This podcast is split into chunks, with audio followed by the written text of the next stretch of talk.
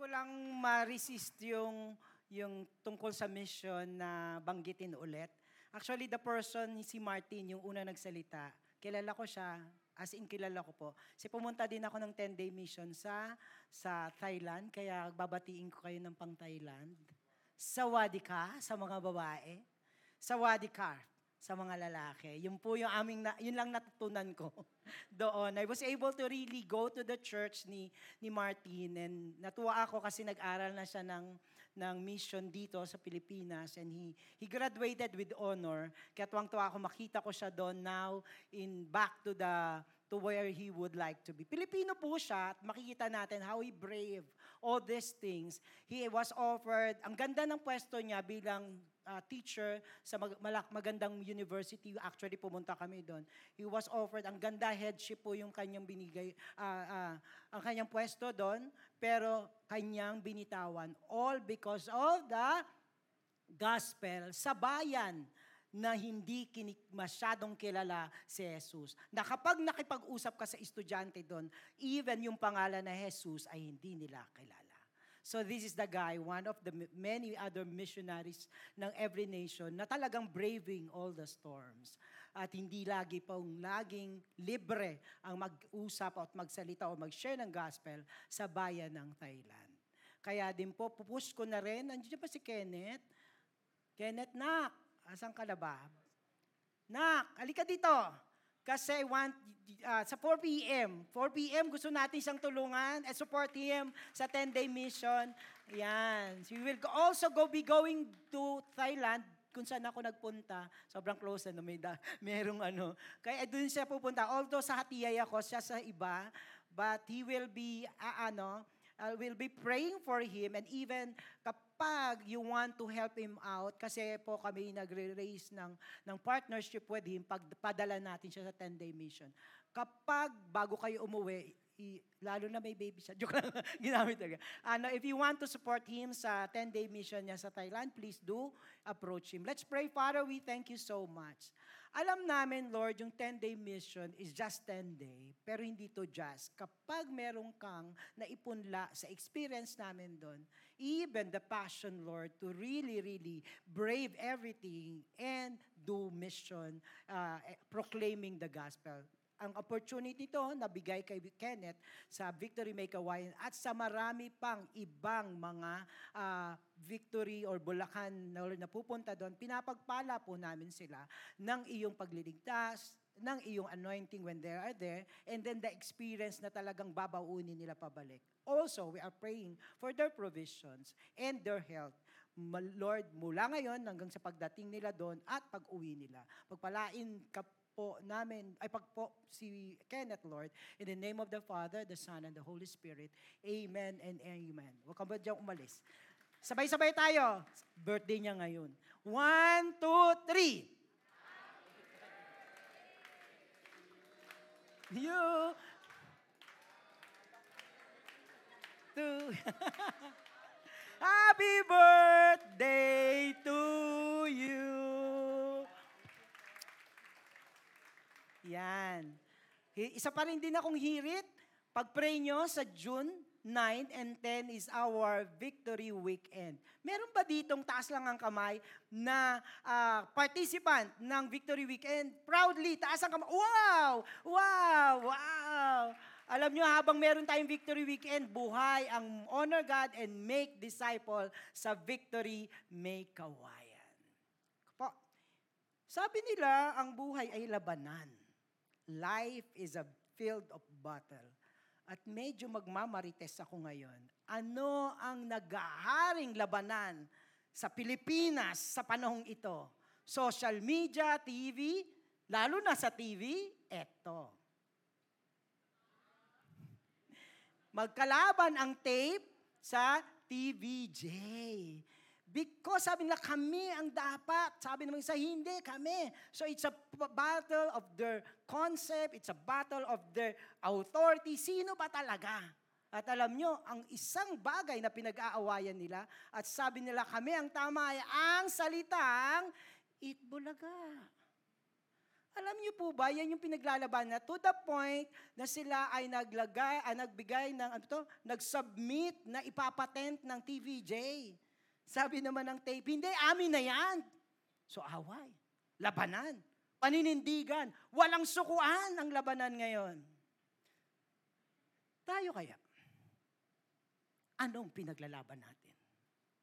And when we come to our faith, to the gospel, and Christ, and the church, kaya mo bang makipaglaban? At sa mga oras nito, padating na sila dyan. Pauuwiin tayo. At ang hindi umuwi, huhulihin.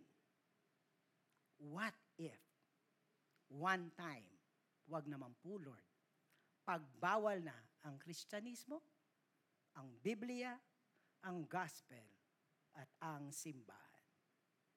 Mananatili ka bang makikipaglaban para kay Kristo at sa pananampalataya? Let's pray. Heavenly Father, we thank you at this point of our study, especially on the Upper Room series, Lord, at pakita po namin, Lord, ang inakap naming Kristo at ang inakap naming pananampalataya ay galing sa iyo at kapi ay patuloy na mananatili ng paninindigan sa pananampalatayang ito sa pangalan ng Ama, ng Anak at ng Diyos Espiritu Santo. Amen and Amen and Amen. Okay, alam niyo po, yung first church, nanindigan na sila nung una. Let's look at our verse and see at that opportunity or event na ang mga Kristiyano nung time na yon ay nanindigan. Let us all rise and read our text in Acts 5 hanggang sa baba. Anong sabi natin? 4 p.m. people, 1, 2, 3, go! Were with him, that is the party of Sadducees, and filled with jealousy They arrested the apostles and put them in the public prison. But during the night, an angel of the Lord opened the prison doors and brought them out and said, Go and stand in the temple and speak to the people all the words of this life. And when they heard this, they entered the temple at the daybreak and began to teach. Verse 25, let's jump over. And someone came and told them, Look, The men whom you put in prison are standing in the temple and teaching the people. Then the captain with the officer went and brought them, but not by force, for they are afraid of being stoned by the people. And when they had brought them, they sat before the council. And the high priest questioned him, saying, We strictly charge you not to teach in this name, yet here you have filled Jerusalem with your teaching and you intend to bring this man's blood upon us. Last slide, verse 29. But Peter and the apostle answered, We must obey God rather than men. The God of our fathers raised Jesus, whom you killed by hanging him on the tree. God exalted him at his right hand as leader and savior to give repentance to Israel and forgiveness of the sins and we are witnesses to these things, and so with the Holy Spirit, whom God has given to those who obey Him. Father, again, bless your word and our study. In Jesus' name we pray. Amen. You can be seated. Na nagpray na pala. Okay, our title is The Unstoppable Gospel and the Unyielding Faithful Church. Sarap nun. Basahin nyo nga yun, lalo na yung Unyielding Faithful Church. Let us all read our title. One, two, three, go. Tapos alagay yung closing parenthesis, victory may kawayan. Anyway, last time, pinag-aralan natin yung sa Upper Room series, yung bumaba ang banal na spirito sa kanila at binigyan sila ng kapangyarihan para sa kanilang buhay. At hindi lang yon kapangyarihan para maging saksi to witness to the ends of the earth. Kaya nagsilita sila ng iba't ibang wika. Pagbalik ng mga tao, na, dala yung bensahe ng Diyos na intindihan nila kasi nagsasalita yung mga apostles ng salita mismo nila. Pagbalik nila doon, binalita rin nila ang gospel. So this time, babalik ulit tayo sa pinagmulan, dun sa pina birth of the Christian church at Jerusalem.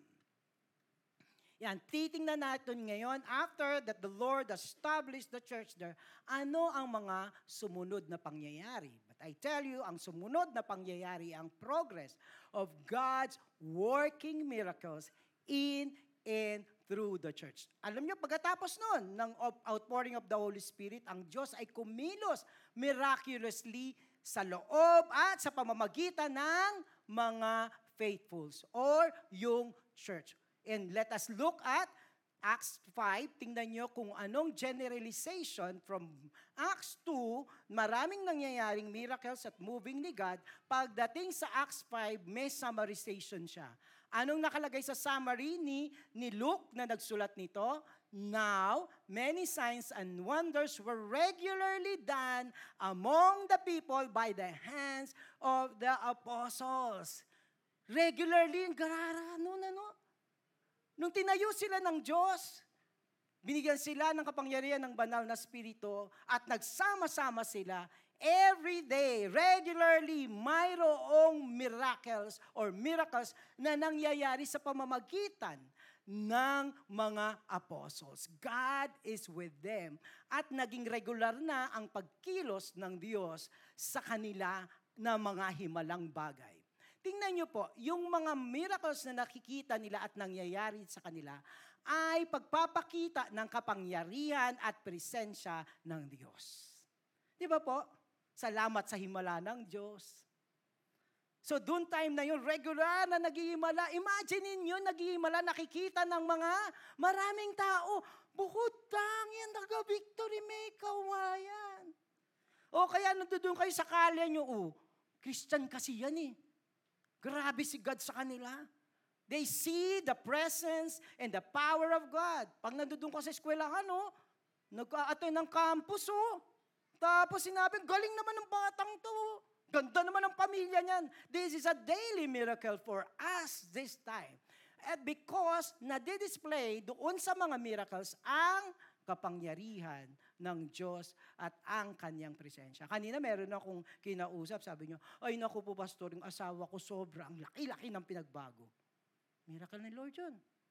The Lord is moving. At kitang-kita niya bilang asawa at ng mga tao sa paligid niya ang kapangyarihan at pagkilos ng Diyos. Kaya anong resulta? Sabi nga, many signs, wonders. Yung wonders dyan is not just another term for miracles. Ang wonders dyan, yung epekto ng o kamanghaan ng mga tao sa pagkilos ng Diyos sa mga disciples. So that's the wonders. Di ba po? Namama, namangha na ba yung mga tao sa inyo? yes! Wow! Galing! Ano ba yan? Attend din ako, sama mo ko. These are wonders because God is manifested in our lives. Alam niyo po ba, hindi lang yung miracles, na mangha sila. Nakikita nila na may signs to. Ibig sabihin, is sign is beyond what happens. It's not be it's beyond ng nagkaroon ka ng kotse, it's beyond na gumaling ka, it's beyond na umayos yung ano nyo, pamilya nyo. Beyond what happen, ang naki, happens, what, ang nakikita nila ay mensahe iba ang Diyos. Mayroong Diyos. So these people in the early church in Jerusalem are drawing people to them because of the signs, wonders, and miracles. And dito pa rin, nung simula sila ay nilikha ng Diyos, binuo sila, anong sumunod na summarization? And they were all to go together in Solomon's portico. Nakita niyo po ba yon? Nung sila ay nagkakilala na at naging maging uh, na, isa na silang simbahan, si, they are one body, lagi na silang magkakasama to the point, alam niyo sa Acts, sa Acts 2 or 3, nagsama, umilis na sila sa mga lugar nila, nagsama-sama na sila sa is one community. Ba, anong nakikita doon? Alam niyo po yung term na all together, ito ay pagpapakita ng unity at fellowship ng mga followers. They have one Christ, and that one unity is a mutual application, endearment, being one in their belief, devotion, and discipline. Nakita niyo po ba, yung mga nag-victory group, Maghiwalay naman kayo. we want to stick together. Tapos every Sunday, we are raring to be here that we will be united. Pag nagpupuri tayo, enthusiastic ang bawat isa. All because this is uh, epekto ng pagiging isa natin kay Kristo as a church.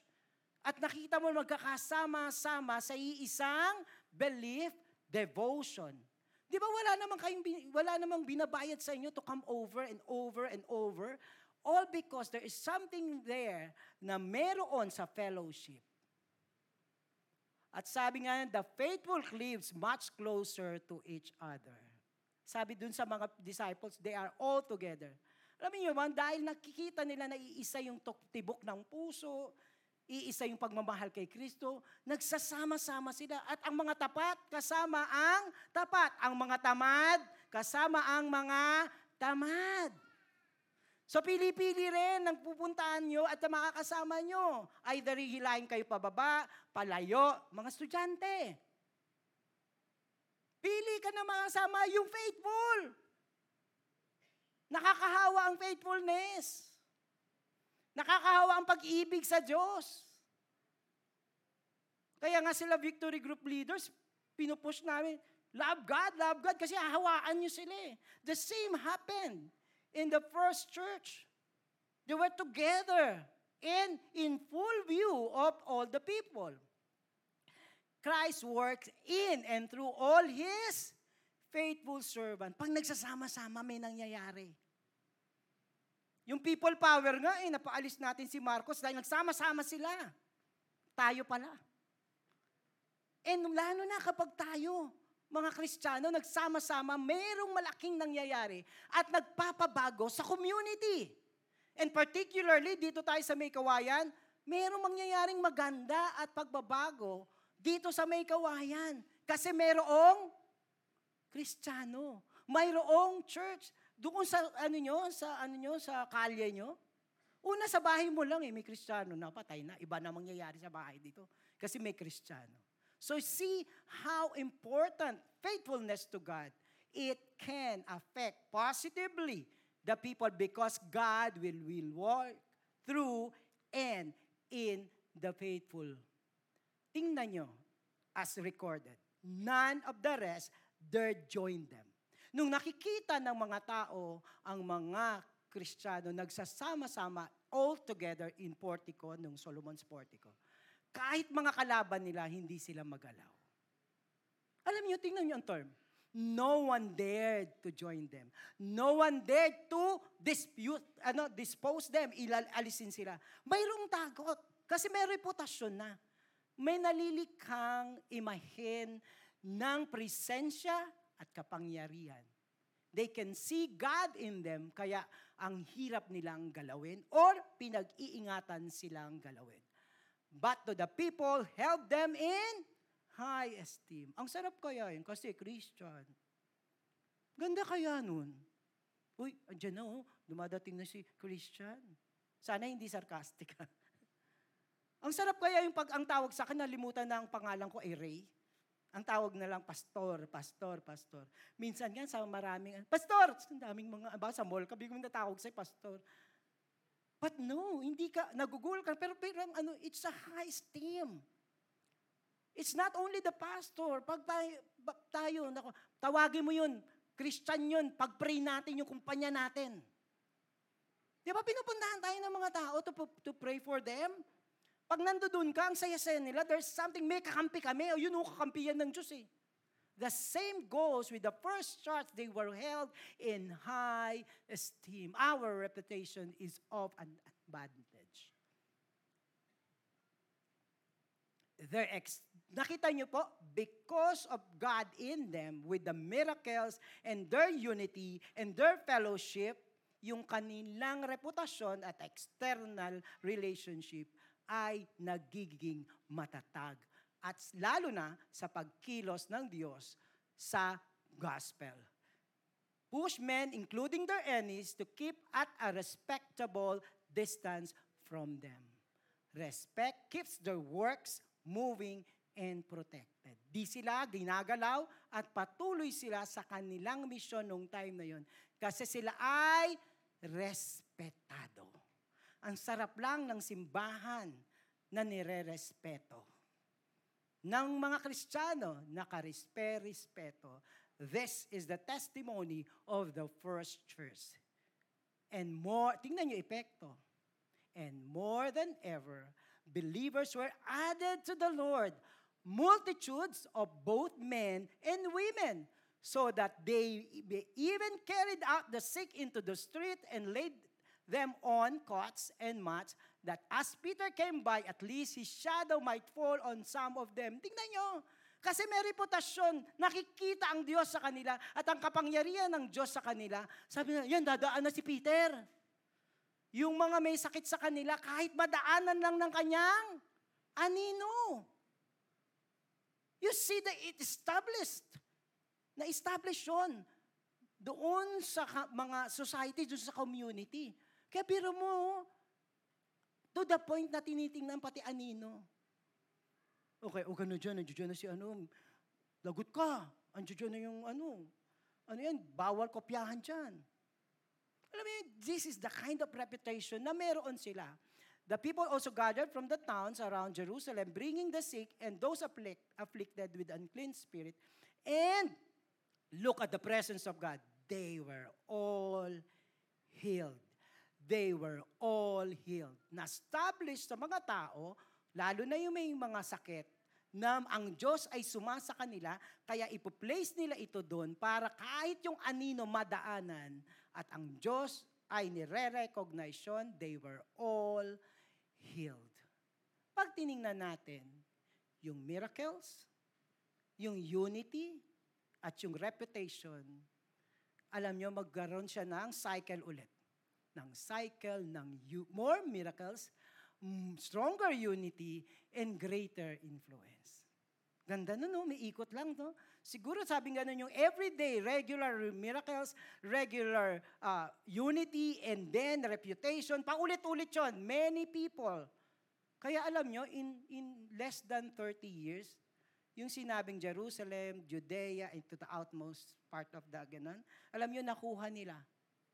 Na-saturate na gospel. Kasi naging cycle ito patuloy na kumikilos at ginagamit sila ng Panginoon. So the gospel spread dire-diretso. Pero, sabihin nyo nga, pero, pag mabunga, pag mabuti, may mga kalaban. Kung nagpo-progress ang gospel at lalo sila nagsasama-sama sa kabila ng himala at magandang reputasyon, sila ay kinakalaban. And so goes. Pero ulit, also, kung may oposisyon, may growth pa rin ang faithfulness ng mga nasa simbahan. So verse 17, But the high priest rose up and all who were with him, that is, the party of the Sadducees, and filled with jealousy, tingnan nyo, they arrested the apostles and put them in the public prison. Kaya kanina, yun yung ginamit ko. Hinuli, kinulong. Ready ba kayo? Ready ba kayo? Hindi. Wala naman tayo. Buti malaya tayong bansa. But during the night, an angel of the Lord opened the prison doors and brought them out and said, Go and stand in the temple and speak to the people all the words of this life. And when they heard it, they entered the temple at daybreak and began to teach. Hinuli, pero pinakawalan. Si God na to. Diba? Nakita niyo po, God never leave them. Kung sila ay napapersecute because of the gospel, because of their faith, God will always be with them. At parang nagpatik, nagpagpag lang ng balikat si God, labas na naman sila. Anong sinabi sa kanila pagkalabas? Mag-preach pa uli kayo. Alam niyo po ang question ko dito nung una kong binasa. Lord naman, lupit mo. Kasi kakalabas lang nila the next day, di ba, pinapag-preach kagad sa temple. Ano to, Lord? Huhulihin sila ulit. Nakita niyo po, the Lord is really at this time looking at when we see that yung miracle is to confirm and to increase the courage and faith of the believers. Yung himala, yung pinakawalan sila mula sa pagkakakulong, anong mabibuild up sa kanila nun? hindi na sila discouraged. Lalo pa silang may encourage at ma-excite upang mag-preach. Kaya, anong sabi sa sumunod? Sa verse 18, Go and stand in the temple and speak to the people all the words of this life. Nakita niyo po ba? Pinakawalan sila not only for their own benefit. O malaya ka na, umuwi ka na sa bahay mo. I'll, I'll speak later about it mamaya. The miracles are not for themselves alone, but again for the what? Proclamation of the gospel to preach courageously in public in every opportunity. Nakahim, nakaramnas ka ba ng himala ng Diyos? Le, sabi mo, Pastor, ang araw-araw ko ay himala ng Diyos. Ang sarap din magpuri na, Lord, thank you, thank you. But at this time, this very Sunday, we go beyond ourselves. Miracles are not only for us. As with the apostles, it is not only for them. Kung gusto na lang malaya lang, pinauwi na lang sila ni God sa mga bahay nila at magtago na doon para hindi mauli ulit. Pero nakita nyo ba, nung pinalaya sila, pinag-preach sila agad upang ma-establish sa kanila, hindi lang sila ang mahal ng Diyos, hindi lang sila ang dapat nakakatanggap ng miracles, kung hindi ang ibang tao na malayo sa Diyos. Alam nyo ba kanina, nung ang kanta, When I Say Your Name, faith arises. Let's go beyond ourselves. Sabi ko, Lord, alam niyo po, I'm so hum, no, so Lord, nung, nung naririnig ko na yung kanta, when I say, Lord, I will say again your name. And I know it will establish one, two, three, four, five. Lord, I would like to be devoted that ikaw lang yung maakyat ko kasi kapag ikaw ang tinuro ko, ikaw at ang iyong kapangyarihan, magkakaroon ng kapangyarihan ng pananampalataya ang makakakinig. It is not only for us. We pray for miracles. Okay. Alam nyo, nung ang miracle series na to, sabi ko, Lord, baka naman maging selfish lang kami kasi ang miracle lang namin ay para sa sarili namin. Gumaling kami, umayos ang buhay namin, gumanda yung business. Hindi ko sinasabing hindi ka concern yun ni God. Pero where can we stop? By stopping it dito lang sa sarili natin. This Sunday, it said, let the name of the Lord build faith in the people around us. Ikaw ay miracle. Ang pamilya mo ay miracle. Ang pagkagaling mo ay miracle not only for us. The next day, they are back at the temple preaching Jesus Christ. Kasi kung anong naranasan mo, nung makilala mo si Kristo, kailangan din niya ng iba. Alam mo, alam natin kung gaano nakuha natin ang yaman ng kaligtasan at ang yaman ng buhay mula kay Kristo, hindi lang tayo ang nangangailangan nito, kung hindi ang ibang tao rin. And some came and told them, Look, the men whom you put in prison are standing in the temple and teaching the people again. Then the captain with the officers went and brought them, but not by force. Tingnan niyo po yung reputation, ano? For they were afraid of being stoned by the people. Takot na rin silang galawin. And when they had brought them, they set them before the council, and the high priest questioned them, saying, We strictly charge you not to teach in this name, yet you have filled Jerusalem with your teaching. Anong term? Sinakop nyo ang buong Jerusalem ng tungkol kay Kristo. Anong chinika na natin? Anong minarites na natin? Sa mundo natin. Sa paligid natin. Nasakop ba natin sila sa pagkilala at pagsambit? When I say your name, faith arises to your neighbor, to your family members, this is a message. When strictly charge you not to teach this name, yet you have filled Jerusalem with your teaching and you intend to bring the man's, this man's blood upon us. Sino yung man dyan? Man lang sa kanila si Kristo. Sisisihin niyo pa kami? Guilty ba kami na pinapakaw namin siya sa krus? Look, Alam nyo, nung pinaharap sila sa council, hindi ulit natakot yung mga eh, ano, apostle. Excited sila. Ito na naman, pagkakataon na naman. Jesus! Jesus! Alam niyo ba yun? Yung hindi ka natatakot si Kristo at everything is an opportunity to proclaim Jesus. The progress of the church, uh, of the church faithfulness. Peter said, nung binawalan siya, everybody please read. Peter said, and the apostles answered, Ulit lang po. Yun yung kanilang ano, conviction nila eh. Kaya hindi sila natatakot. Kasi sabi namin, pag ginawa namin to, ang sinusunod namin ay si Kristo. Ang sinusunod namin ay Diyos. Alam niyo po, further, balik lang tayo, 5 to, chapter 5 to, balik tayo sa 4. Anong sabi ni Peter? But Peter and John answered them, Whether it is right in the sight of God to listen to you rather than to God, you must judge. Kanino kami mariri- makikinig? Sino susundan namin? Kahit barel ang nakatapat sa amin, ang susundin namin ay walang iba kung hindi ang Panginoon. Praise God pa rin. I tell you, this is a free country. Some nation are suffering in persecution. Sa kanila, ang magsalita ng Kristo, life and death. Ang magdala ng Bible, life and death. Sa China nga eh, pinipilas nila yung Bible kasi makapal. Yung mga bawat ano nila, yung pages, nilalagay ng mga babae sa hair nila. Para may gamit lang. Look at all this creativity, mad bit-bit lang nila ang Bible. And we are living in a free country. Sabihin ba natin, we will obey God rather than men. Minsan hindi naman between God and men ang utos. Minsan lang bisyo at Diyos.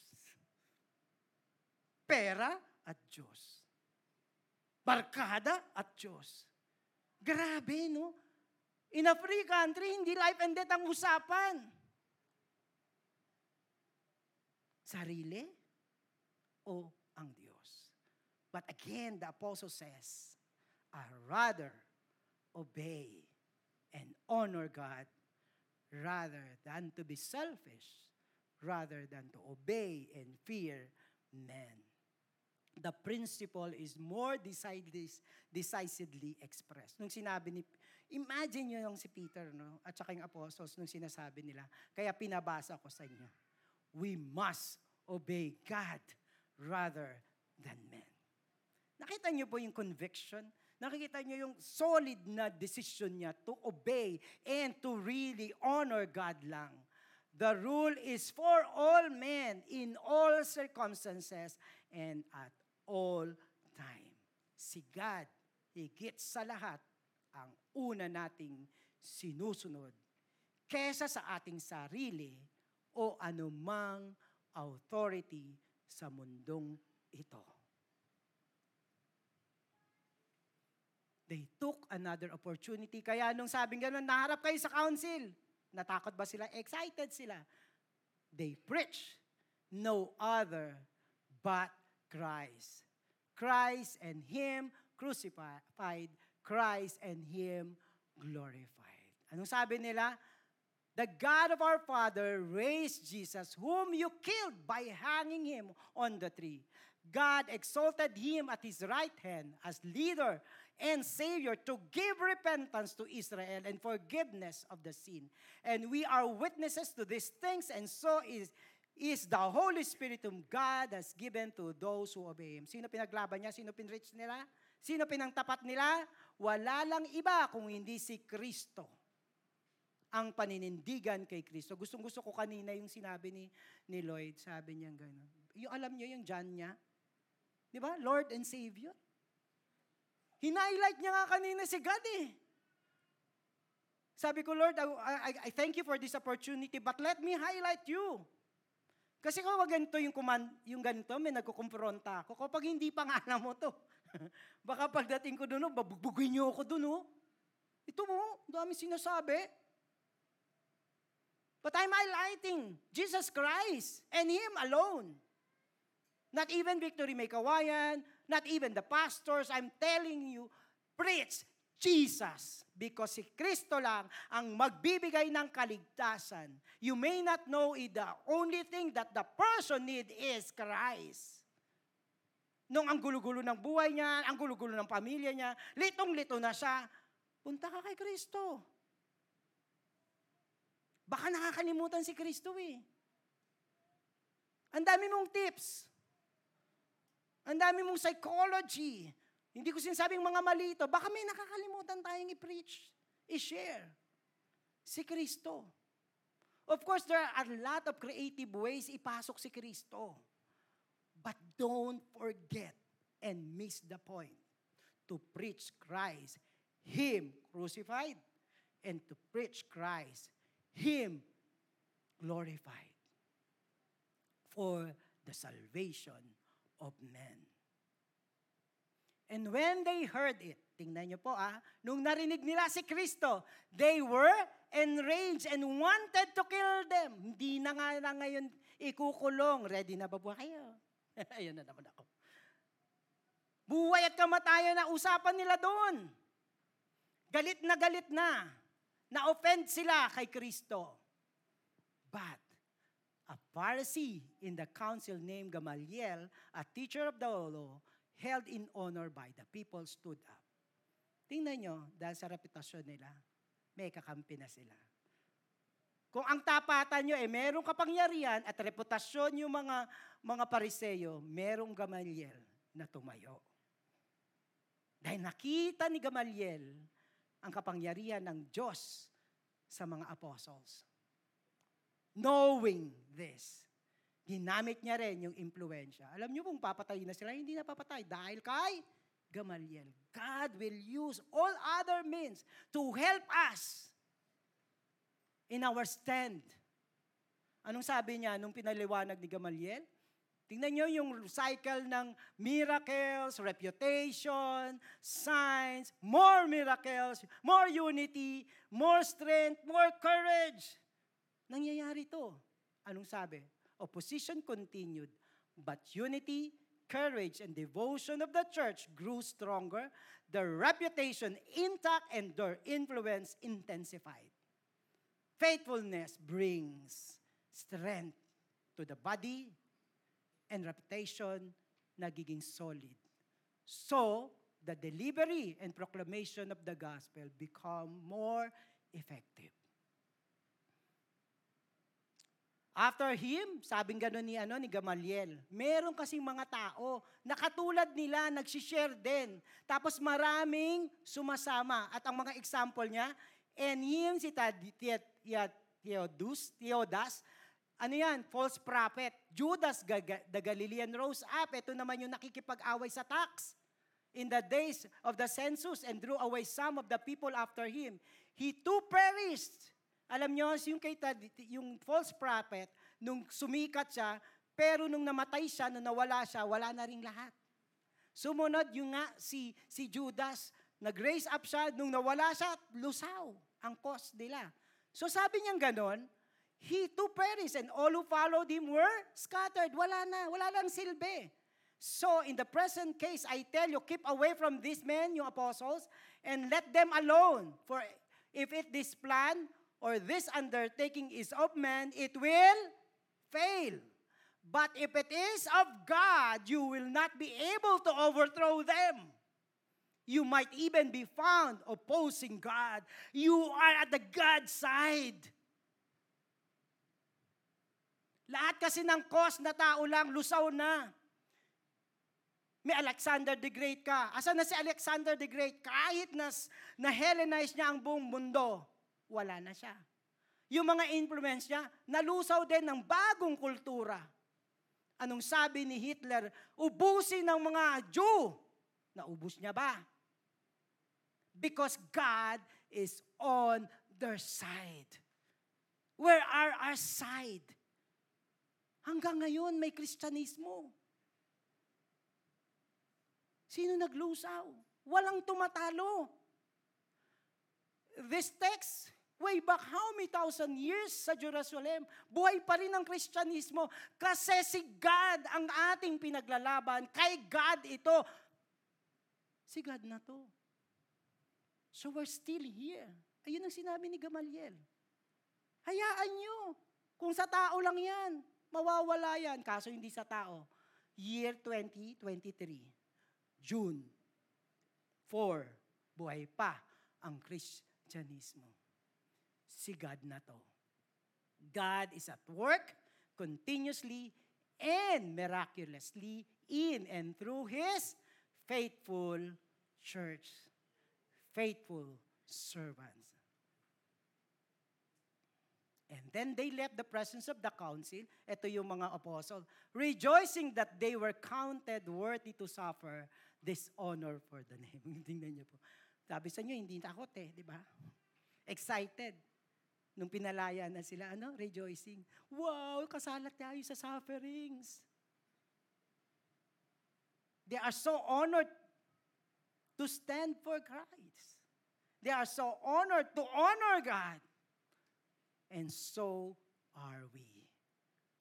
And every day in the temple and from house to house, they did not cease teaching and preaching that the Christ is Jesus. Walang iba kung hindi si Kristo. At nakaabot sa akin at nakaabot sa inyo. The progress of the church faithfulness. Hindi lang ngayon, hindi lang noon, hanggang sa buhay na walang hanggan. Ang kasama dito ay walang iba kung hindi ikaw at ako at ang faithful church. Let us rise up. Let me call the worship. At this time, representing Victory May Kawayan, ang panalangin natin, Lord, yung Victory May Kawayan, sobra mong pinagpala Ipag-pray natin ang Victory May Kawayan that we will be true to our mission to honor God and to make disciple. At sino si Victory May Kawayan? Sino po si Victory May Kawayan? Yung pang 8, 9 a.m. ba? Yes. Yung pang 11 a.m. ba? Yung taga 4 p.m. Yes. Lord, let us ask God that He will empower us and give us that passion and devotion to only follow and obey God and to be at the God side and continuously proclaim the gospel. Christ, Him crucified, and Christ, Him glorified. Father, we thank you so much. Marami pong salamat. Pinagpala mo kami. Pinagpala mo kami nung una na makilala ka namin bilang Panginoon at tagapagligtas. At ngayon, Lord, merong kaming buhay na walang hanggan at ngayon, Lord, meron kaming Diyos na personal naming Savior. At Lord, thank you for this life. Thank you for this faith. Kung wala ka, kung walang banal na spirito, hindi kami magiging bahagi nito. Maraming, marami pong salamat. Hindi lang sa kaligtasan. Sobra pong bait ang bawat araw namin, ang bawat problema namin, ang bawat concern ng pamilya namin, even our plans, even our wants, you are so generous giving that. Naroon ka sa panahon ng gipit na bikipit kami. Naroon ka sa panahon may karamdaman kami. Naroon ka sa panahon naguguluhan kami. You are so great a God. You are so great the God who help us and bless us. And in this case, Lord, nagahari ang aming pananampalataya sa iyo. But you want us to move further. You want us to declare your name to the people to speak your name. And then faith will be formed to that person. Lalo na, ikaw ang kailangan ng mga tao. Now, Lord, bilang victory may kawayan, bilang isa sa victory ito ang pamaming hiling, Panginoon. Hayaan mo buksan namin yung puso namin Lord, empower us. Give us the passion, Lord. Give us the devotion to share your name. You called us also to proclaim the gospel.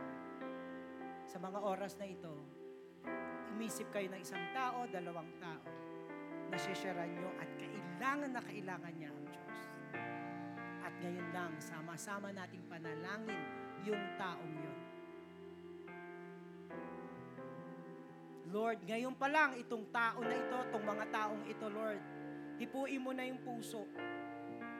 Lord, bigyan mo kami ng opportunity na makalapit kami sa Kanya, i-share namin si Kristo, na hindi ka mahihiya, hindi kami nahihiya, may kamarangyarihan. Kasama ng iyong pagpapayad ng banal na Espiritu, we will be able to share the gospel and the word of God to them.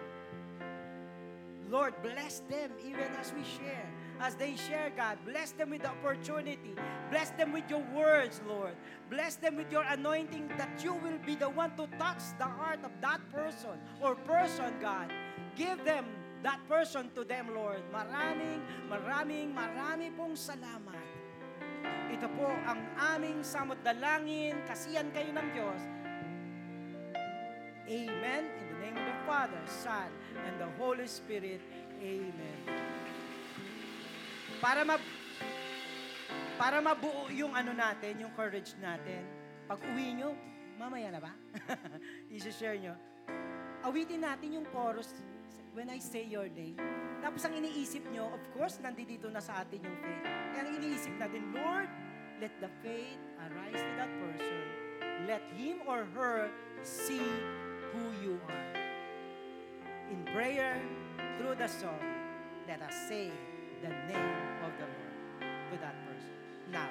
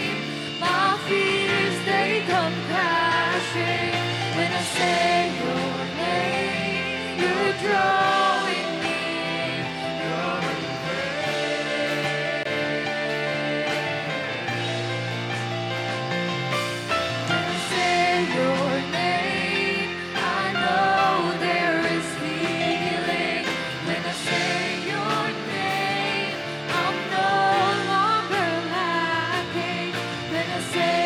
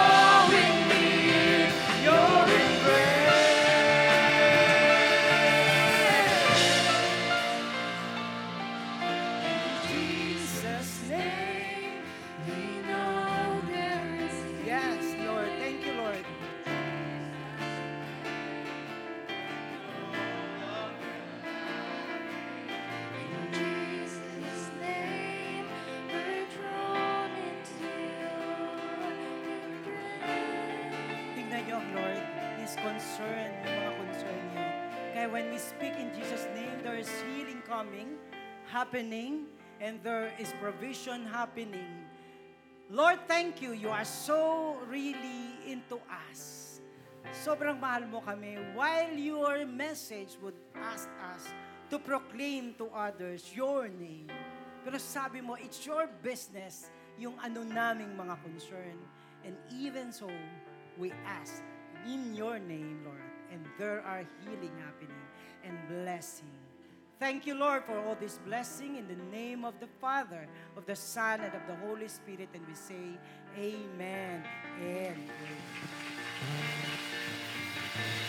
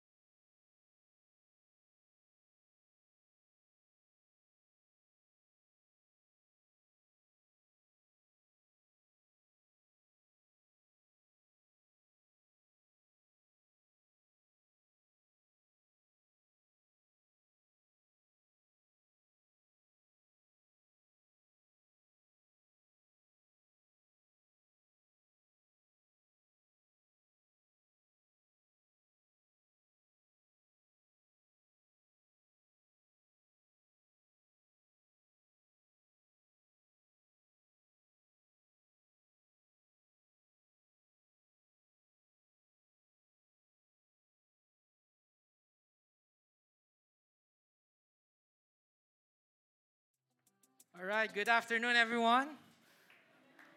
Sige, palapakan natin si Lord. Ayan, punong-puno tayo ulit. May seats pa po here. And um, thank you for being here this 11 a.m. service.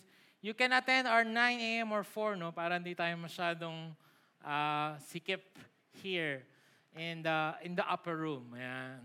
Nandun tayo ngayon sa second week ng ating series. And um, uh, before that, before I go to that, uh, the past two weeks siguro, and wag na kayo magmaang-maangan, alam kong alam nyo to. Okay, merong mag-asawang sikat, artista na naghiwalay.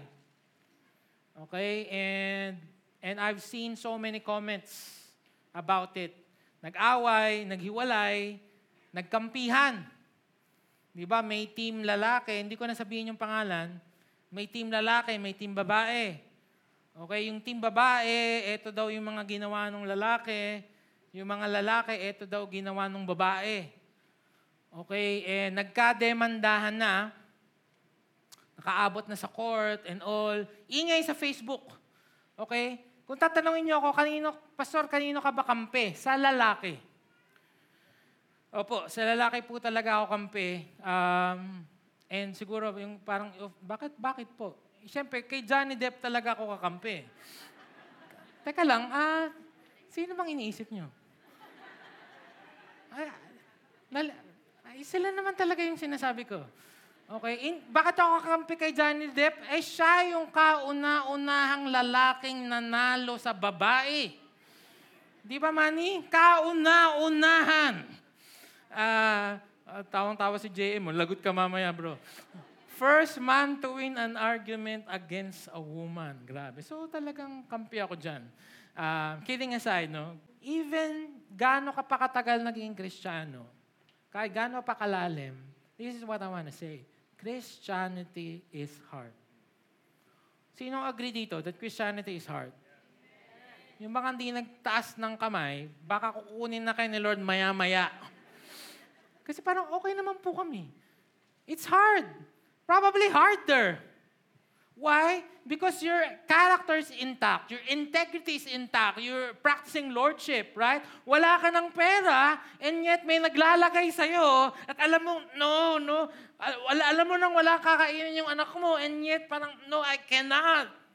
The Lord is my God, not money. It's hard. We will go through the same problems as the, the, the problems that they are having. They're going to have health, financial, relational issues, and yet you just know that you have to walk in a certain way. That's hard. Busit na busit ka na sa kapitbahay mo, gusto mo ng pabarangay dahil araw-araw nang video okay. Pero hindi pa din, mamahalin mo pa din. Bibigyan mo pa din ng ulam nyo, yung panis. Ang hirap. Mahirap maging Kristiyano. Ma- la- mahirap katulad nila na nag-go through all of these problems. Being a Christian doesn't make you perfect.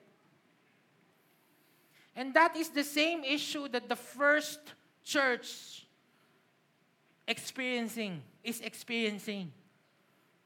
Komo ba ay, dapat walang nangyayaring problema sa kanila. Lapit-lapit na lang kay Jesus. Si Jesus, sila na.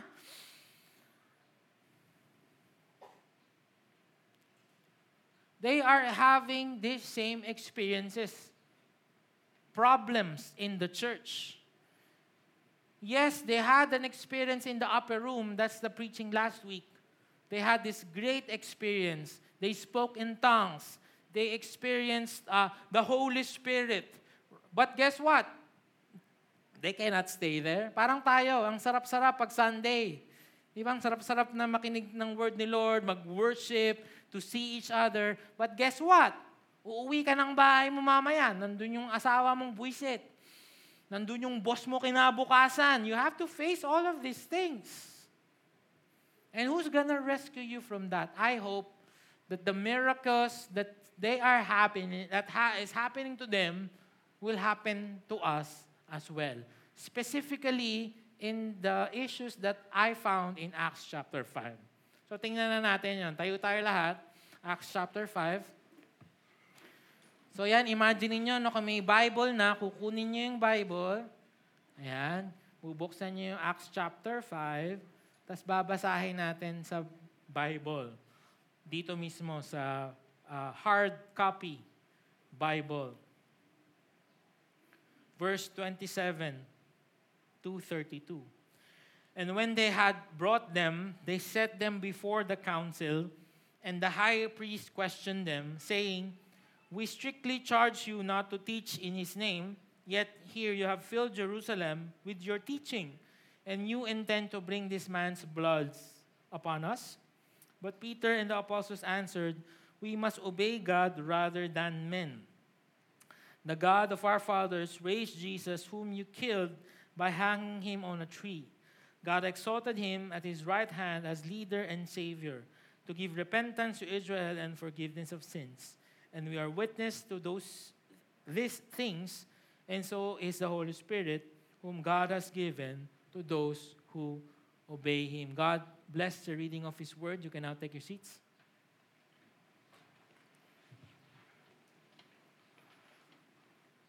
Gusto ko sanang entitle tong sermon na to, The First Church Scandal. Kaso bawal na namin mag-church. But this is, this is really what's happening here. Again, a church is so vibrant and so lapit kay Jesus because the leaders are the apostles, thinking wala dapat problema, and yet, just five chapters in the book of Acts, we can see a horrifying, scandalous controversy. Tingnan natin. Verse 1. But a man named Ananias, with his wife Sapphira, sold a piece of property. Yung iba sa inyo, ah, Sapphira pala ang pronunciation. Yes, pwede rin. Okay, pwede naman Sapphira. Kung Tagalog. And with his wife's knowledge, tingnan nyo, and with his wife's knowledge, he kept back for himself some of the proceeds and brought only a part of it and laid it at the apostles' feet. So, may offering na nangyari. Okay? May offering na nangyari. And then, si Ananias daw at si Sapphira, nagbenta ng kanilang lupa. So sabihin na natin in 2023 terms. Let's say the lupa is 5 million pesos. Okay? So, wala namang sinabi si apostle na bigay nyo lahat. For some reason, nag-connive si Ananias and Sapphira na sabi niya, sabihin nila, bigay natin a portion of it, magtira tayo para sa atin, which I think is okay. Pero sabihin natin, binigay, na nila, binigay natin lahat. Are you following? Okay? Again, hindi sinabi ng apostles na bigay nyo lahat. Voluntary. Just like it's this in church. Okay, we're gonna guide you. We're gonna tell you what, what I think with the Bible is saying. And then it's up to you. No one checks you. No one will go to your house to check if nag-tithe ka or not. Same thing. Okay? But this is what happened. But Peter said, Ananias, why has Satan filled your heart to lie to the Holy Spirit? And to keep back for yourself part of the proceeds of the land. While it remained and so, did it not remain your own? Teka lang, di ba sa'yo naman yung lupa? Sabi ni, ni Peter. Af- and after it was sold, what is not at your disposal? Teka lang, sino ba nagsabi sa iyo na binigay mo tong... Di ba ikaw din naman yung nag-decide ng, ah, na, na ito yung gawin mo? Why is it that you have contrived this deed in your heart? You have not lied to man, but to God. By the way, ano lang, ah, quick, ah, quick nugget. Kung merong isang isang verse na magpapatunay that the Holy Spirit is God, ito yon, isang verse. Why? Sabi doon, you lied to the Holy Spirit. Tapos tingnan mo dito, you have not lied to man but to God. So, Holy Spirit, nag-lie ka sa Holy Spirit, nag-lied ka sa Diyos. So kami magsasabi sa inyo na hindi Diyos ng Holy Spirit, well, you can tell them this verse.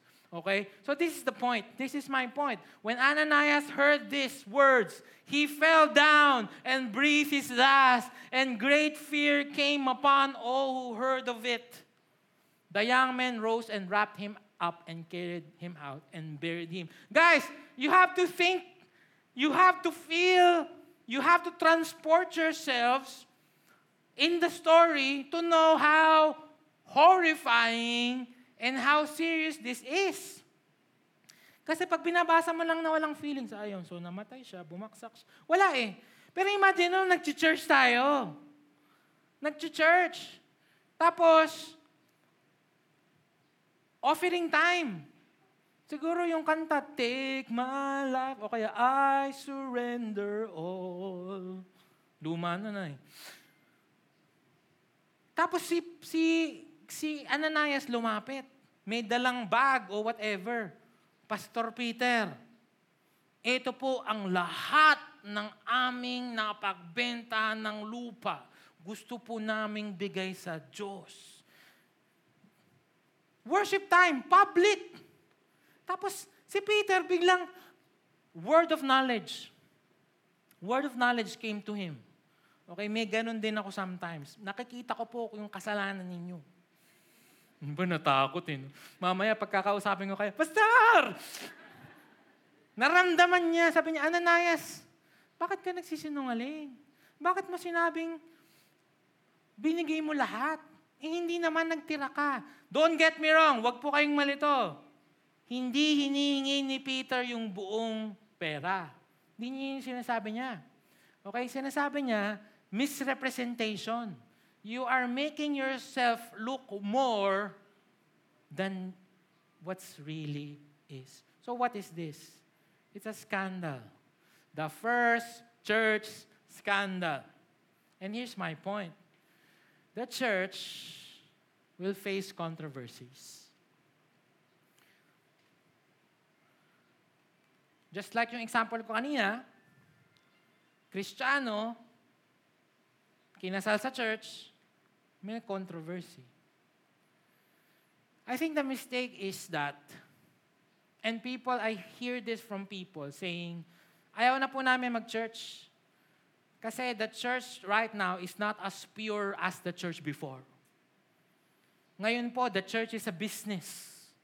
Ngayon po, nagpapayaman lang po yung mga pastor.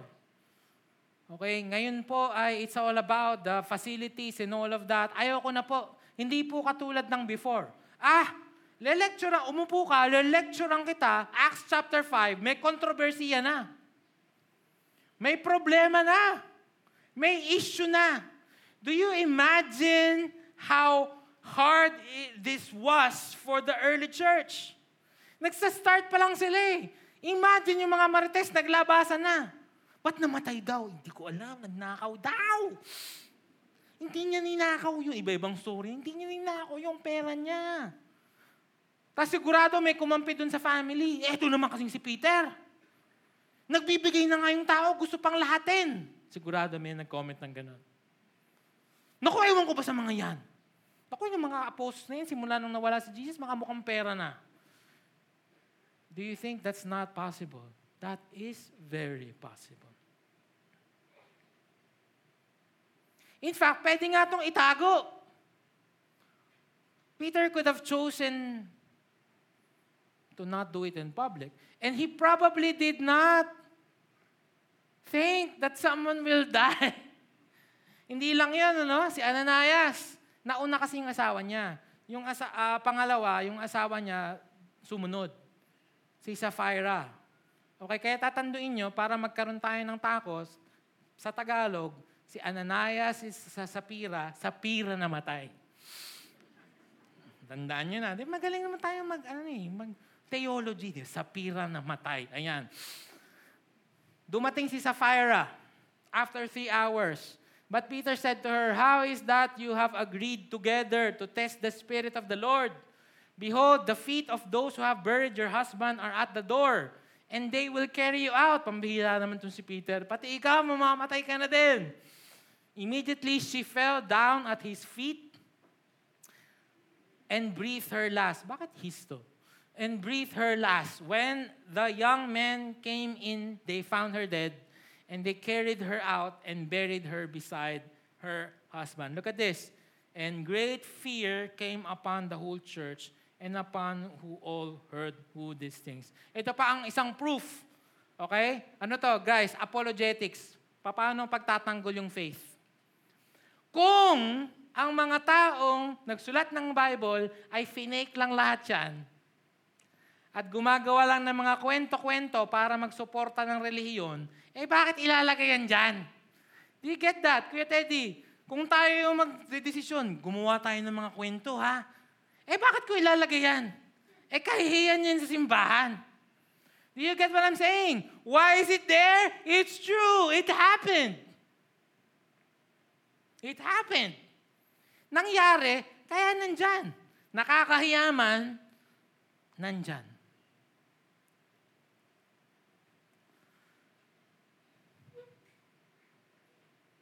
Here at our church, and at the big letter C church, you will hear someone, something about someone. Huwag kang magulat. Uy, si ano daw nagyoyosi pa? Grabe yun. Si ano daw umiinom pa? Ay, ayoko na mag-church yan. Ganyan pala. Bakit nagki-keyboards yun?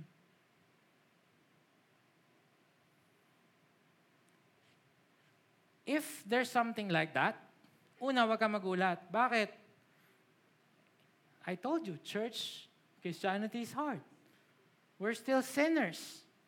God is still perfecting us. Don't get me wrong. I'm not saying it's okay. And I want to say this, all right? I want to say this to balance it.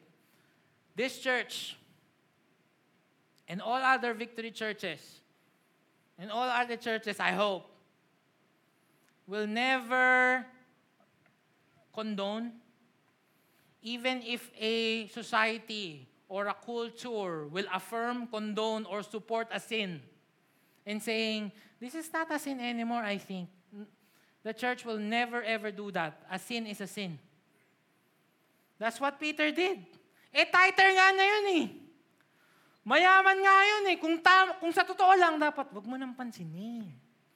Two million na nga yung binigay. Okay na siguro yun, wag na nating pansinin. Hayaan mo na. If Peter is not a good leader, and if Peter, if Peter uh, is not afraid of God, and if Peter is playing politics, and if Peter is just looking at the money, he would probably let it go. Right, mo na, na. Pero hindi. A sin is a sin. And guys, look up here. Guys, because ganun tayo kaseryoso sa kasalanan, meron tayong masasabi sa stage that will hurt you and hurt your family, but not intentionally. Because hindi tayo magpepreno at magsusugarcoat ng kasalanan. We will tell you what the Bible says about it. Sila, the early church, they could have lowered their standards and said, nagsisimula pa lang naman tayo. Kahit ano muna, pwede. Pwede natin gawin yon sa Victory May Kawayan. Pali, pababain natin yung standard. No, but because of this, look at that. The standard even grow more higher. Do you see that? Eh, ikaw, ikaw nga na-invite ka doon. Chris, na-invite ka doon. Attend ka doon, masaya. Unang attend mo may namatay. Attend ka ba ba? Ano ba to?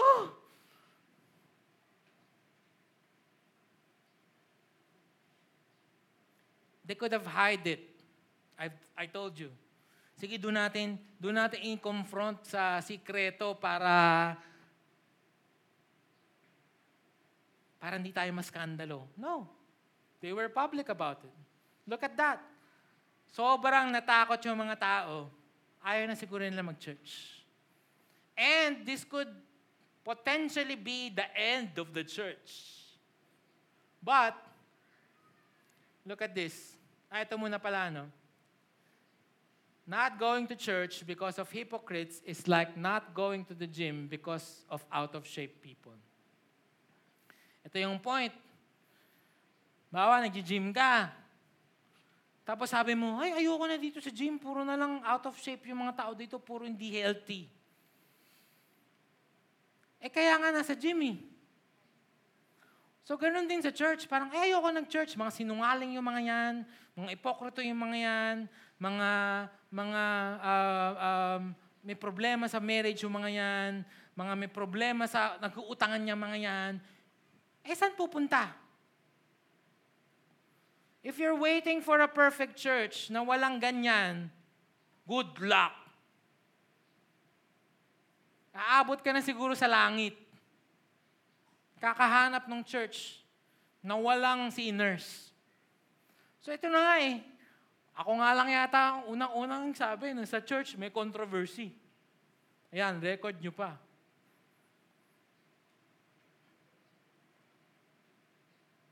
But look at what happened. Takot sila, may skandalo, may controversy, nagkachismisan. Tingnan natin ano nangyari. Now, many signs and wonders were regularly done among the people by the hands of the apostles. And they were all together in Solomon's portico. None of the rest there joined them, but the people held them in high esteem. Look at this. And more than ever. Sabihin nyo, more than ever. Sabi ka ha, last week ni Pastor Eric, 3,000 of them were saved that day. Pero ito sabi, more than ever. Ibig sabihin, mas madami pa. What? May skandalong nangyayari, may mga controversy nangyayari, may mga namatay. But look at that. And more than ever, believers were added to the Lord. Multitudes of both men and women. This is what I want to say.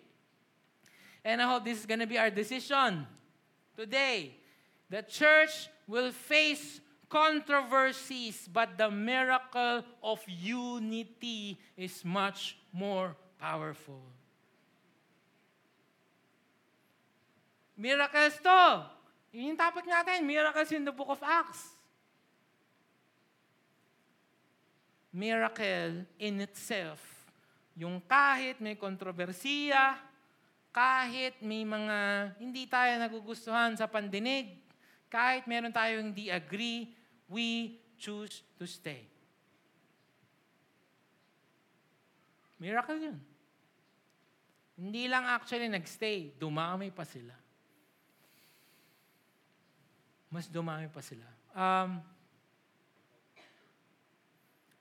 you will hear something about someone. Again, the the best thing to do is, ano ba yung sabi ng Bible?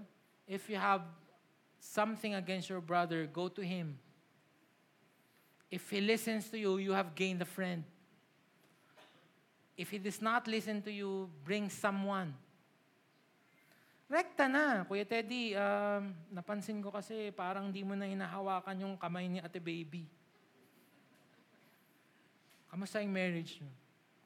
Ganun, rekta. Hindi yung JM eh. nap- Ganito pa, in the guise of pag-pray natin si Kuya Teddy. Bakit anong meron? Eh, hindi ko na lang sasabihin.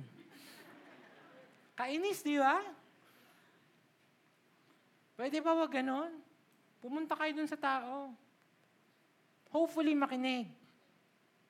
Hopefully mabago niya yung napansin mo sa kanya. Pag hindi daw, magsama ka. Sama mo yung kaibigan mo. Pangatlo pa lang yung sama mo yung church. Pag hindi pa rin nakikinig. But I pray that we will choose to stay. Sabi ko naman sa inyo eh. Diliit lang yung buhay ninyo. Ay, ayoko na sa Victory May Kawayan. Ganun pala yun. Lipat ako sa Victory Marilao. Malapit-lapit. Pagdating mo doon, may mapapansin ka din. Saan ka lilipat? Eh, wala pa tayong napaplan. Ah, Victory Balagtas. Ayan. Hanggang nakarating ka na ng Victory San Miguel. Dahil kakaiwas mo.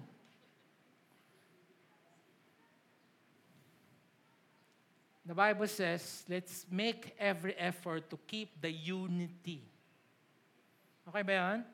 Tingnan mo yung katabi mo. Kasama mo yan hanggang langit. Yung ba napakamot? Eh, bakit? Asawa mo yan eh.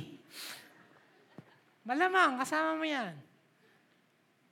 Number two, the church will be persecuted. So that they even carried out the sick into the streets and laid them on cots and mats, that as Peter came by, at least his shadow might fall on some of them. The people also gathered from the towns around Jerusalem, bringing the sick and those afflicted with unclean spirits, and they were all healed. So many people are sick, and so many, so many things are happening that Peter cannot even pray for them one by one anymore. Dami. So ang ginawa na lang nila, nilalagay nila yung mga tao sa streets hoping that pagka dumaan si Peter, yung shadow ni Peter ay maghihil sa kanila. Okay, this is an entirely new sermon, so iwan ko muna to, but this is amazing, right? And, and, and, and when that's happening, nainggit yung mga high priests. But the high priest rose up, and all who were with him, that is the party of the Sadducees. Yung mga Sadducees na nainggit, bakit? Laging malungkot yung mga yan. Yan, sa, laging sad. Okay? And filled with jealousy, they arrested the apostles and put them in public prison. Kung ikaw yung early church, hindi ka ba mag, hindi ka ba mapapakamot? Hindi ka ba magtataka? Parang, ano ba naman to? Kakatapos lang namin dun sa problema ng mga Ananias and, and Sapphira. Ngayon naman, kukulong. I've told you, again, my homiletical theme for today is that Christianity is hard. There will always be a problem. I was just talking to a couple kanina. Uh, their family is going through so many sickness. And, and Carmen and I, we've been praying for them. Parang magtataka ka, parang, teka lang, nagsiserve na nga kami. kami na nga yung nandito, kami pa ba yung, eh, eto, eh, ano. Buti nga, hindi ka pa nakukulong eh. And when I talk about being put into prison, hindi tayo masyadong makarelate, no? Because hindi tayo uh, restricted nation. But all over the world, there are people who are being persecuted for, for their faith. Okay? Pagka yellow-orange, high levels of persecution. Pag orange, very high. Pag red, extreme levels of persecution. So makita mo, ayan, China ba to? Ano ba to? Eh, yung to. China yata to. O, ito yung China. Kayo na mag-decide. Basta kulay pula. kulay pula. Galit na galit. So, high levels of persecution dyan. Um, here and here. Pero pag nakita mo yung Philippines, wala. Sabihin, hindi tayo na persecute 3 million 65, 360 million Christians suffer high levels of persecution. Okay? One in every seven Christians are persecuted worldwide. So, 1, 2, 3, 4, 5, 6, 7. Kayo po ang uh, maswerteng uh, persecute Ganon. One in every seven na persecute Okay? Worldwide. Pero ito yung mas matindi. 5,621 Christians are murdered noong 2021. When uh, this survey has been made. 2,110 churches attacked. 4,542 Christians are detained. Two things that I want to tell you about this. Number one, pagpahin natin sila. In fact, pinicturan nyo lahat kanina. Ito, ba't hindi nyo pinipicturan? Picturean natin to. Go na. Kasi 5,621 na Kristiyano yung namatay. Sana may pakialam tayo doon. Sana pag-pray natin yung 2,110 churches na inaatake. Prayer team, pakisama to sa prayer nyo. Natin. Halos 5,000 people yung kinukulong dahil sa faith. So let's pray for them. Kung nasaan man sila, pray for them. Um, it's really normal for for other countries. I remember the story, one of our missionaries in China. May conference daw sila sa every nation somewhere in China. Okay? And may conference sila, pero halos nakabackpack sila ready sila to leave kasi any moment pwedeng may raid. Any moment pwede silang um, lusubin. na mga Bosanian beast. Kakapanood ng Voltes 5 to eh. Okay, and, and to, true enough, that was, that's what happened. They were preaching and then conference ha. So imagine niyo parang discipleship convergence, ganyan. May dumating na mga polis, tapos oh, tumakas sila. Nag-selfie pa nga sila eh. Ganon ka normal. Ganon ka normal. Ah, sa atin din hindi to kakaiba kasi naalala ko nasa Zamboanga kami 2019. Nasa hotel kami, then a couple of blocks uh, away from us, may pinasabog na mosque. Kasi yung awayan ng Christian tsaka ng Muslims. Tapos, de kami kabang-kaba, gusto namin umuwi kasi meron kaming, may gagawin kami doon. Yung mga taga doon, normal lang po dito yan. Ganun. Yung normal lang. So, still, let's pray for them. So, number one, let's pray for them. Number two, mahiya naman tayo sa buto natin. Eh, itong mga to, nagtutuloy pa rin mag-serve, mag-worship kay Lord in spite of this. Tapos tayo, parang kaninang umaga, tinanong ka, magsiservice ka ba ngayon? Tiningnan mo man ako mainit. Next week na lang, mainit eh. Ano ba naman? Maya ka naman sa balat mo. Ito nga pinapatay, gumagawa ng paraan para makapag-serve. Do you get what I'm saying? Huwag naman nating masyadong i-take for granted the freedom that we have. I saw these videos. I, I should have I should, should have looked for that video. Okay, may dumating na isang kahon, puro Bible sa China. Ay, grabe yung iyakan nila. Grabe, nakapagpuslit ng Bible sa China. Grabe yung iyakan nila. Grabe yung pag-aagawan nila. Kasi wala silang Bible. Okay? Remember, even internet is controlled in China. Unless, Lloyd, VPN. Di ba? Ah, kung gusto nyong paturo kayo kay Lloyd, paano gumamit ng VPN? Pati sila gumagamit ng VPN doon. Gumagamit din. Wala talaga. So, hindi sila makadownload tong mga app-app na to and all. Wala talaga. Tapos tayo, sinasabi na nga natin na may seminar about reading the Bible, ayaw mo pa rin. So, maya naman tayong konti. Right? But during the night, an angel of the Lord opened the prison doors and brought them out and said, Go and stand in the temple and speak to the people all the words of this life. And when they heard this, they entered the temple at daybreak and began to teach. Nakakulong sila.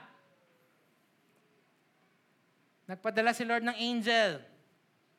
Binuksan yung prison doors, doors, doors. At anong sabi sa kanya ng angel? Anong sinabi? Sinabi ba sa kanila, Shh, malamig muna kayo ha.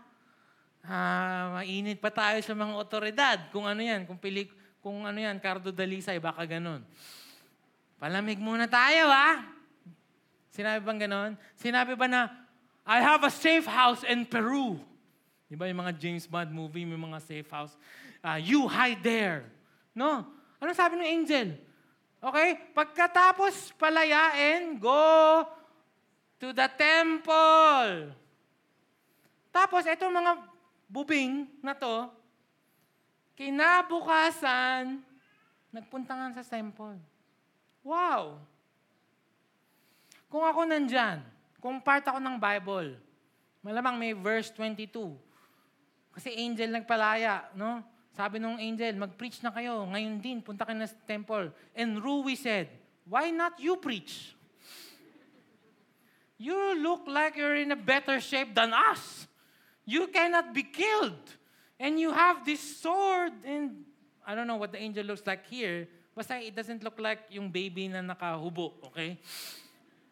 You look pretty much amazing than us. You preach. That's verse 23 will say, But we were not bought by a price. We were not bought by the blood of Jesus. You, we do not know how it is to be forgiven from our sins. The responsibility and the privilege of preaching the gospel is given to you humans. and Rui cried. Guys, of course, the angel is much more effective to preach. Eh, magpakita yun sa boss mo kung di mamatay yung boss mo sa takot eh. But for some reason, it's given to you and me. So there will be persecution. But the deliverance of God will always be there. Kinabukasan, we're gonna land this. Nagkakagulo sila. Kasi pagpunta nila sa kulungan, wala yung mga bilanggo. We found the prison securely locked and the guards, guards, ano ba nangyayari sa akin? There's guards.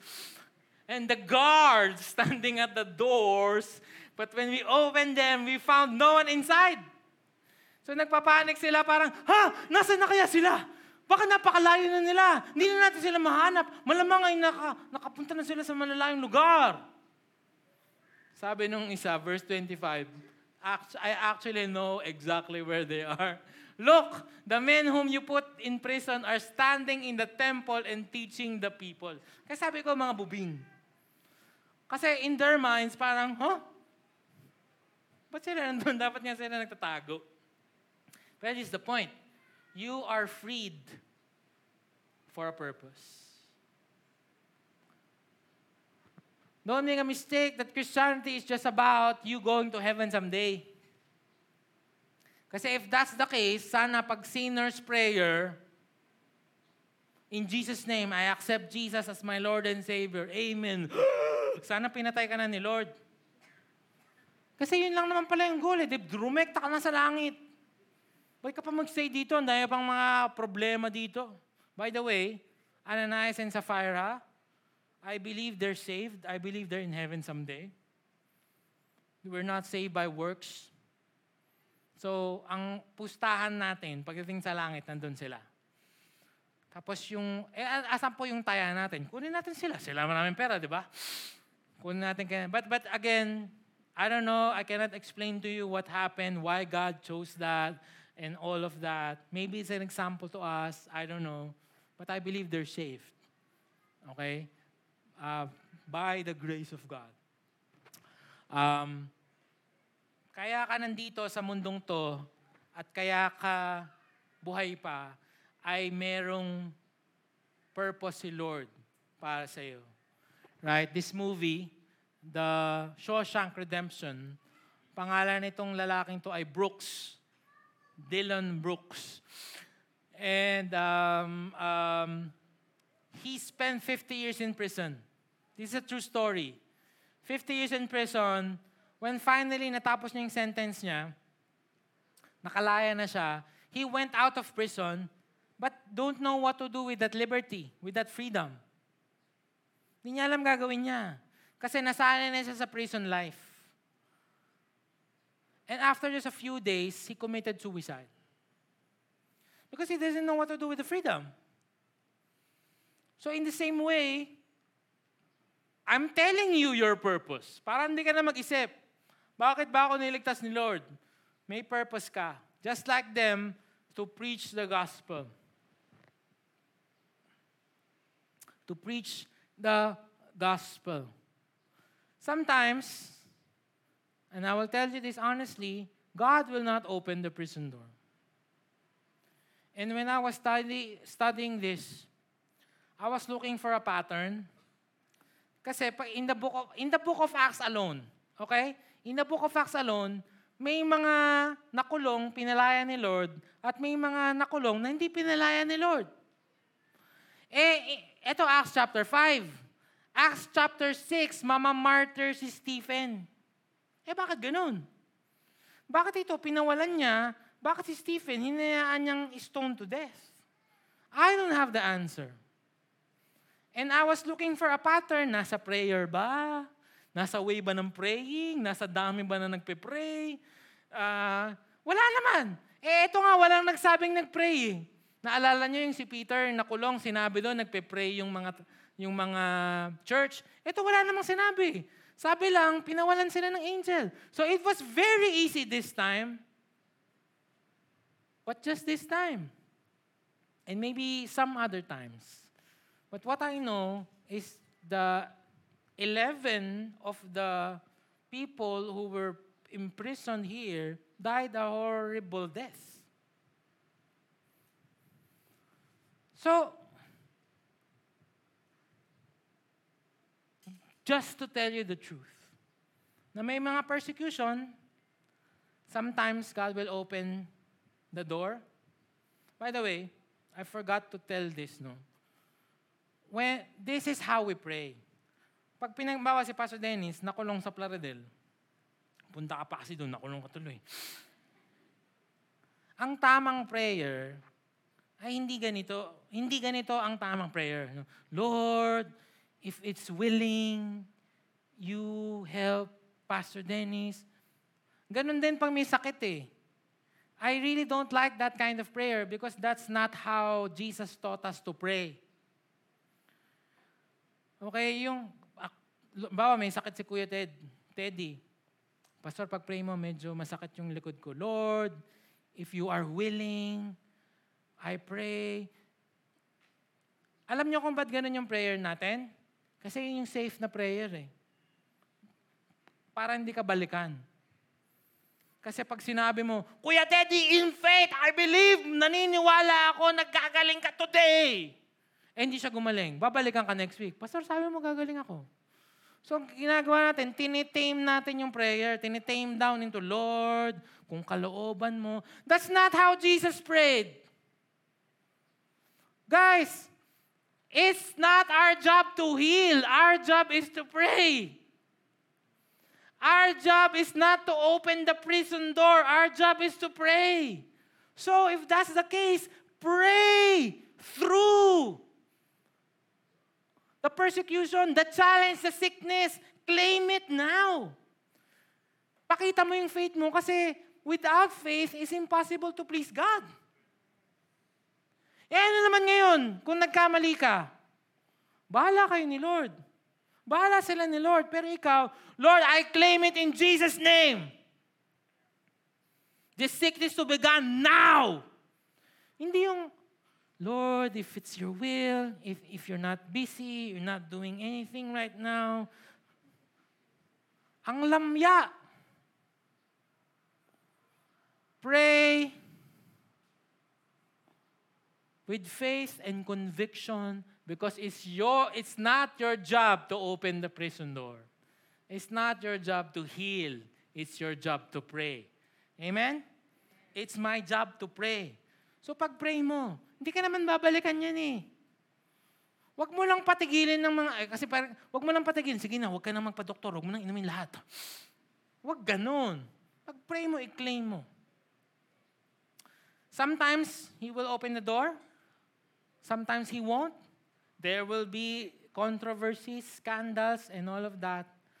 But at the end of the day, ultimately, the church will continue to grow and advance in power, in everything, in, in influence. Why?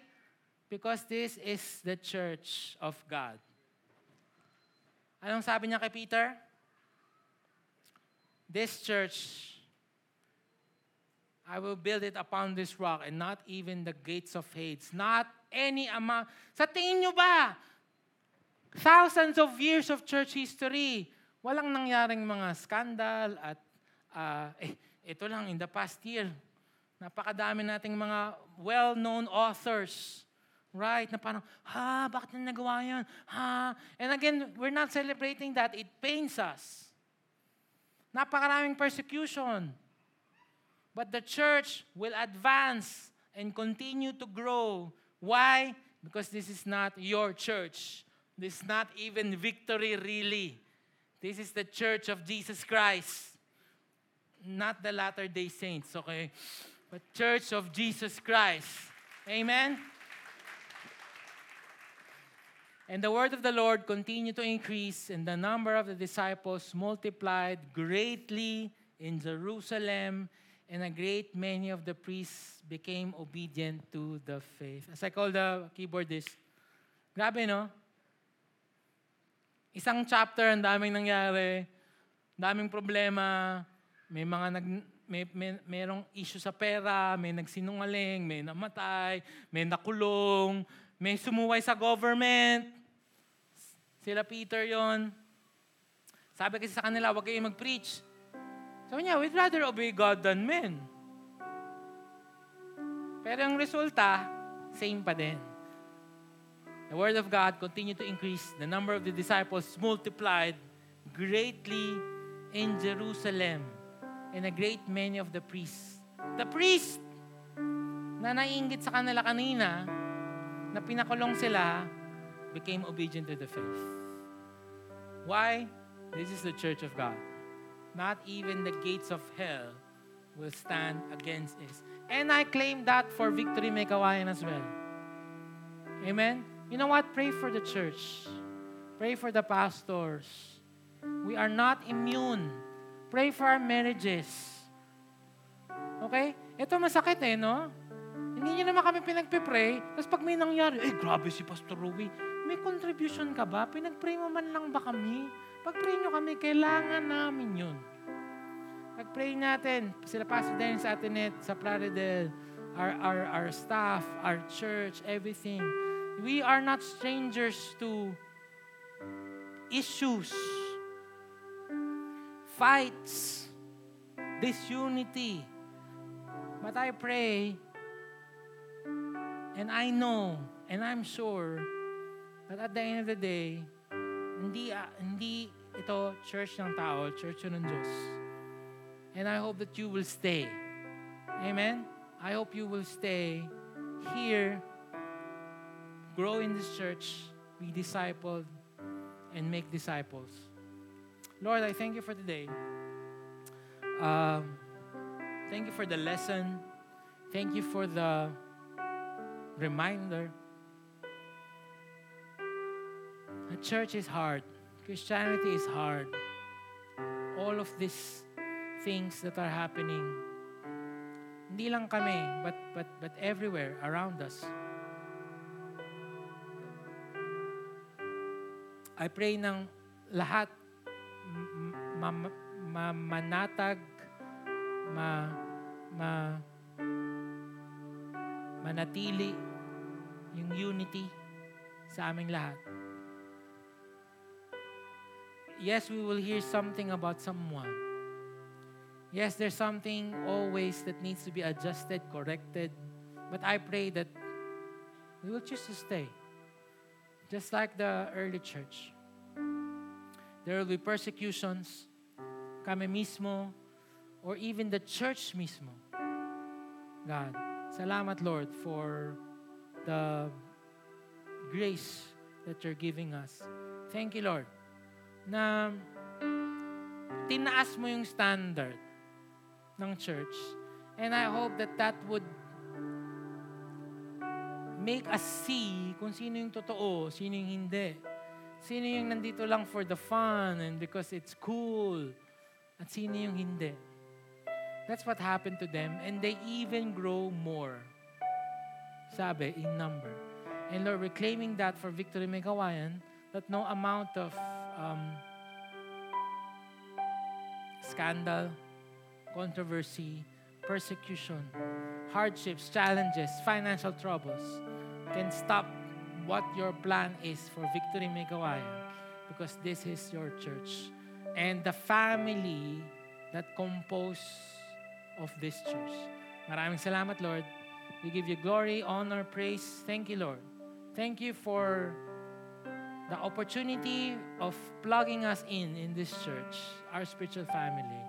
Thank you, Lord. In Jesus' name, amen. Thank you so much. We will pray for you. Nandito lang kami sa harap. See you next week.